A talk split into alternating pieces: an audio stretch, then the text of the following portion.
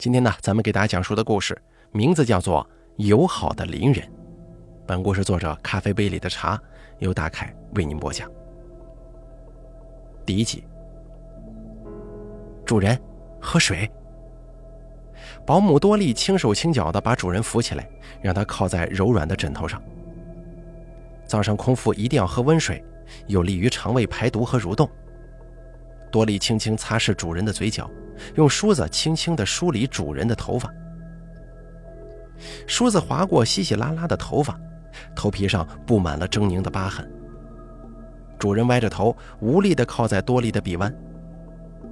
多莉的手轻轻抚摸着主人的脸庞，恢复了好多呢，头发都长出来了，脸也是，植皮效果果然很好。这国外的医生就是厉害。主人的眼珠滚动了几下。睫毛微微颤动着，似乎听懂了多莉的话。多莉重新让主人躺在床上，仔细检查了房间的湿度和温度，又调试好氧气罩和输液管，这才关上门走出了房间。院子里阳光灿烂，多莉晾晒着床单。她相信天然的阳光是最好的杀菌剂，经常把屋子里的东西搬出来晒太阳。栅栏上一件衣服半挂着。一条毛巾落在了草坪上，应该是风把邻居晒的东西吹过来了。多莉捡起来熨烫好，又折得整整齐齐，这才按响了邻居家的门铃。门缝里露出一张不耐烦的胖脸：“你们家的衣服吹过来了。”多莉微笑着，双手把东西递了过去。那张胖脸打开房门，一个胖乎乎的家庭主妇狐疑地盯着多莉。又看了看他手中叠的方方正正的衣服，有些尴尬的道了声谢。不客气，邻里之间不是应该互相帮助的吗？多莉笑眯眯的挥了挥手就离开了。胖主妇盯着他的背影，缓缓的皱起了眉头，回头嚷嚷道：“老公啊，那个女人是不是吃错药了？上次咱们狗跑到她的院子里，她嚷嚷着踩坏了她的草坪跟花，让咱们赔了不少钱呢。”怎么这回竟然态度那么好，帮我把衣服给收过来了？摇椅上的老公刷刷翻看的报纸，谁知道呢？也许上回啊，他心情不好吧？真是见鬼了呀！胖主妇砰的一声摔上了大门。第二季，多莉每天都会细心擦拭着房间里的灰尘，吸尘器在房间发出巨大的呜呜声。他热爱生活，整理房间的时候会愉快地哼着歌。忙完房间里的一切，才是主人的按摩时间。多莉会细心地按摩主人的肌肉，帮助他恢复身体。多莉身兼保姆跟看护的职责，她的主顾经历了一场惨烈的车祸，身体严重受伤。原本是当红的艺人，如今只能躺在床上慢慢的治疗。他花了大价钱把多莉请来照顾自己。此时，他正躺在地板上艰难地蠕动着身体。门悄无声息地打开了，多莉笑眯眯地走了过来。“哎呀，你怎么摔下来了？摔疼了吧？”多莉弯下腰，把主人抱回了床上。“下次不要这样了。”主人的身体不停地颤抖着，浑身都是汗水。他眯缝着双眼，喘着粗气，有气无力地望着多莉。多莉看着拉开了一条缝的窗帘，外面有一道光透了进来。屋子里的灰尘欢快地在阳光当中飞扬着。他站在窗前，静静地看着院子里欢快奔跑的小狗，哗啦一声拉上了窗帘缝，屋子再度陷入了黑暗中。多莉喜欢小狗。把它抱在怀里的时候，小狗的心脏紧张的砰砰直跳。多莉喂了它一点面包，小狗吃的很开心，欢快的舔着多莉的手。多莉搂着小狗，眼中微微闪动着泪光。胖主妇到处叫唤着小狗多多的名字，隔着栅栏看到多莉跟小狗在院子里丢着小球，你追我赶，特别开心。小狗汪汪叫着，追着多莉的步伐。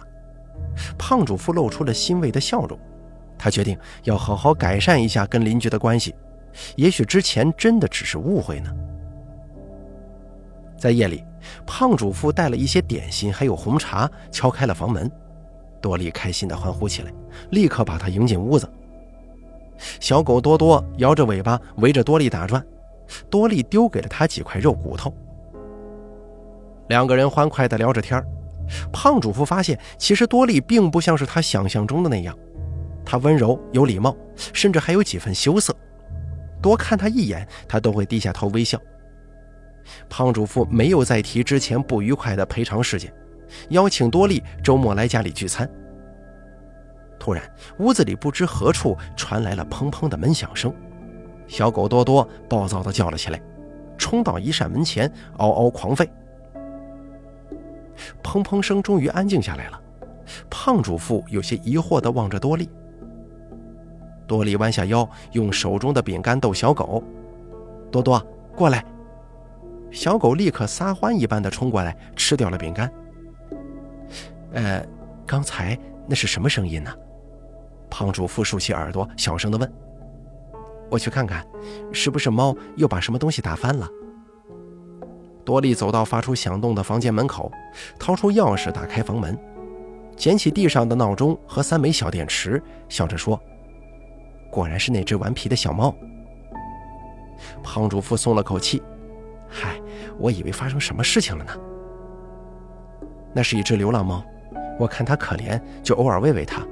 结果呀，它把这儿当成家了，经常翻进来找吃的。多利抚摸着多多说道：“乖，不要怕，只是猫而已呀。”一只黑猫喵呜叫了一声，从黑暗当中走了出来。胖主妇抱着小狗告辞。刚走出大门，半敞开的房间当中突然爬出来一只苍白的手臂。多莉僵直的背终于松懈了，笑容从脸上缓缓落下。他回过头来，一字一顿地说：“我说过的，下次不要这样了。你为什么不听话呢？”多莉关上灯，轻轻地抚摸着手臂。行了，回到床上去吧，现在是睡觉时间。多利握着手腕，随后猛地一拉，咔嚓一声，手臂转了个一百八十度的弯，从地板上擦过脑袋，越过脊背，被多利拽着往床上拖。多利完全没有在意骨折的巨响，照旧拖着手臂，连带着手臂主人沉重而又无力的肉身，打了个吃力的转，丢在了床上。疼痛的呻吟微弱的，就像是蚊子的动静。血液从撕裂的胳膊处缓缓溢出，狰狞的骨头刺出皮肤，两只腿痛苦地扭曲着。在不大的地板上，多利把它生生地转了个圈，腿早就被墙壁挤压变形了。此时床上躺着的，像是从高处跌落的破败人偶，被人随意的摆放。我弄疼你了吗？多莉打开床头灯，关切地问：“香槟色的床单散发着恶臭，新的、旧的血渍跟其他不知名的污垢布满了整张大床。一张枯瘦的脸凹陷在枕头当中，眼泪混杂着鼻涕、鲜血滚滚而下。手臂跟腿无比扭曲的倒在床上，整个身体伤痕累累，旧伤混杂着新伤，流着鲜血和脓水。”他有气无力地望着多莉，那双美丽的大眼睛与多莉一模一样，准确地说，那张曾经美丽的脸与多莉一模一样。第三集，多莉。这个世界上有无数个多莉，如同最初那只名叫多莉的克隆羊一样。一九九六年七月五日。英国爱丁堡罗斯林研究所的伊恩·威尔穆特领导的科研小组，利用克隆技术培育出一只小母羊，它被美国科学杂志评为1997年世界十大科技进步的第一项。可惜多利只活了六岁，一只羊原本的寿命应该是十二年。后来，科学家们制造出了克隆猪、克隆鼠、克隆狗、克隆猫，可惜克隆的成功率很低。而且缺陷太多，社会各界声音反对这种克隆技术的推广。克隆技术，尤其是与人类有关的克隆，被严格管制。但是在这个世界上，只要你有足够的钱、足够的社会关系，你就可以知道普通人不知道的，也可以得到普通人得不到的。林霄在经历了一次毁灭性的车祸之后，需要漫长的恢复时间。他不愿意自己被人遗忘，也不愿意财源滚滚的演艺事业搁浅，所以他通过经纪人向一家神秘公司支付了一大笔钱。一个月后，多莉来到了他的家中。多莉像个纯真的小孩，温柔善良，她像林霄的孪生妹妹，把她照顾得无微不至。林霄的经纪公司对外宣称，林霄要去美国游学。拍完已经签约的三个广告之后，就去游学一年。一年后，林霄将带着自己创作的剧本再度回归娱乐圈。那三条广告没有让多莉穿帮，反而让大家觉得林霄变得友好起来了。过去的他嚣张跋扈，除了呵斥助理就是骂经纪人，外带着鼻孔朝天，冲着一切看不上的人翻白眼。林霄脾气是坏，可是死忠影迷多，演技又好。众人哪怕背地里恨得他咬牙切齿，对着他也是点头哈腰的。到底是什么时候开始改变的呢？是多莉私下跟经纪人联系吗？安妮姐说让我去拍一个杂志封面，对不起，你生气了吗？他说你要安心养病，我帮你工作就好了。你不能没有曝光率，这样人气会下滑的。还是发现多莉盯着自己那些影后奖杯的表情呢？主人，你可真厉害！安妮姐说，我不知道要练习多久才可以有像你这么好的演技，她让我一定要向你多多学习。还是发现多莉与韩亚的绯闻照了呢？主人，你就别生气了。他约我聊一聊剧本。我也不知道为什么会有记者跟拍，韩导演很厉害的，剧本还在筹拍中，等主人恢复好了，时间刚刚好。主人呐，你不要生气了，你为什么打我呀？他脾气不好，经常对多利动手。他知道克隆人也有痛感，是活生生的肉体，但是多利不敢有半点反抗，因为林霄是上帝一般的存在。有了林霄，多莉才有来到这个世界的意义。多莉就是为了林霄而活的。林霄经常扯着多莉的头发，恶狠狠地威胁她：“你再敢乱来，我就打电话到你公司，让他们把你带走。”那是多莉最害怕的事情。他知道公司有个仓库，门口有个冷冰冰的牌子，写着“回收站”三个字。大闸门打开之后，是一片白茫茫的、无边无际的仓库，里面堆满了层层叠叠的胳膊、大腿、脑袋，这些都是因为这样那样而被抛弃的垃圾——克隆人的残骸。他们被制造出来的目的，只是为了主人存在。瞎眼的主人需要眼角膜，克隆人从培育到出生，只是为了那双眼角膜。比方说，主人要换肾，克隆人就只需要奉献一对肾。没有作用的克隆人就会被注射死亡，然后肢解丢入回收站，等待焚烧。金钱才能推动科学，这家庞大的公司只为有钱人服务。多莉害怕自己连身为人是什么感觉都不知道，就这样被主人抛弃。他曾经浪漫的幻想，短暂的一生也没有关系，至少他是以人类的姿态来到这个世界上享受过了。他对林霄充满了感激，所以他跪在地上，抱着林霄的大腿，祈求他不要抛弃自己。他愿意一辈子这样默默地照顾主人，再也不会私自出去了，只会留在家中。林霄看着泪流满面的多莉，像是看到了自己。